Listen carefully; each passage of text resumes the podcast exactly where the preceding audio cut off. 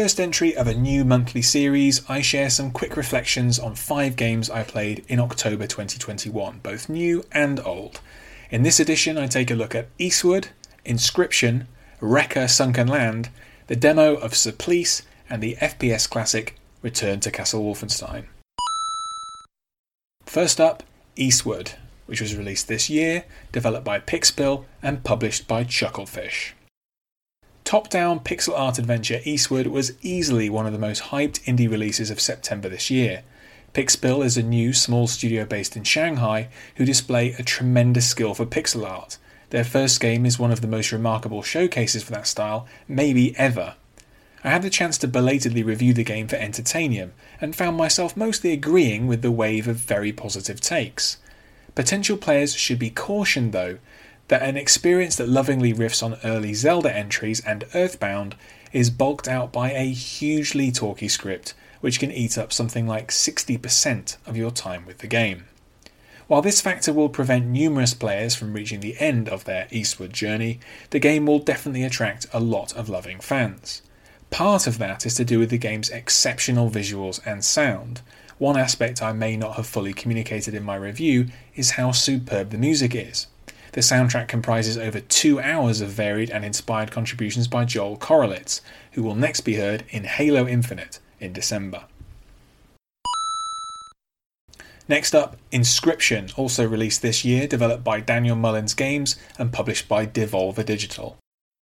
Canadian developer Daniel Mullins built a cult reputation with his games Pony Island in 2016 and The Hex in 2018, which provided twisting, mutating meta experiences.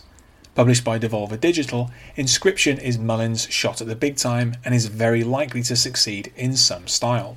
While nominally a deck builder with horror and escape room puzzle elements, this is a genuinely extraordinary and endlessly surprising game, one which I had the pleasure to play early and to cover for Entertainium.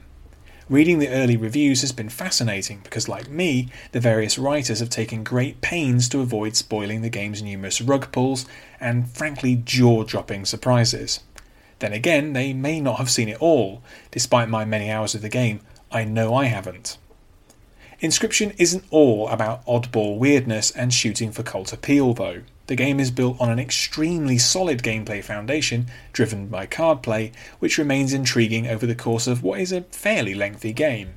I'm not alone in thinking that this is my game of the year so far, by a large margin.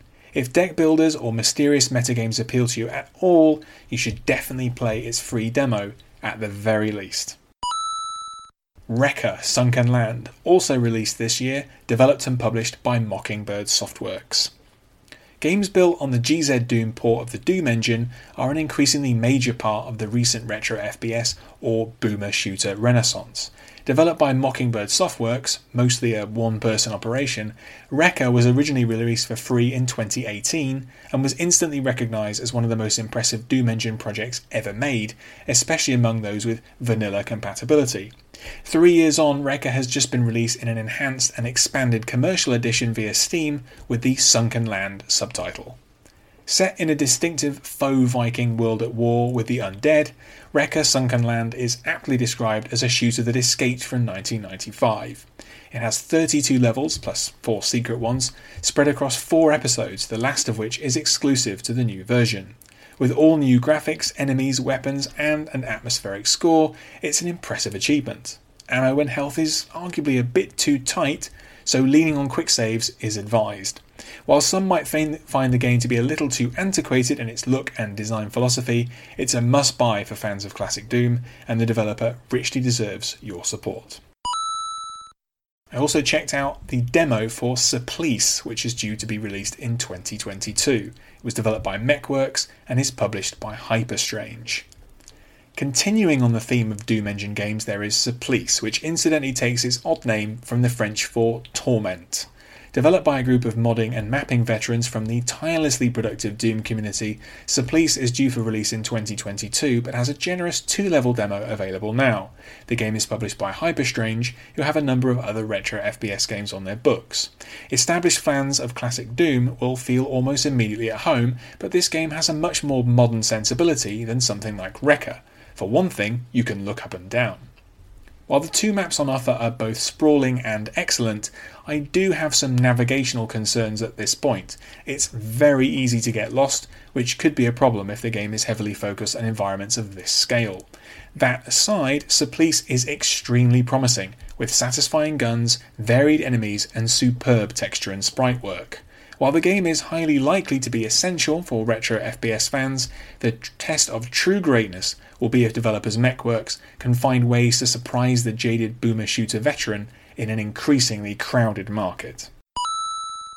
And lastly, I played Return to Castle Wolfenstein from 2001 with the Real RTCW mod.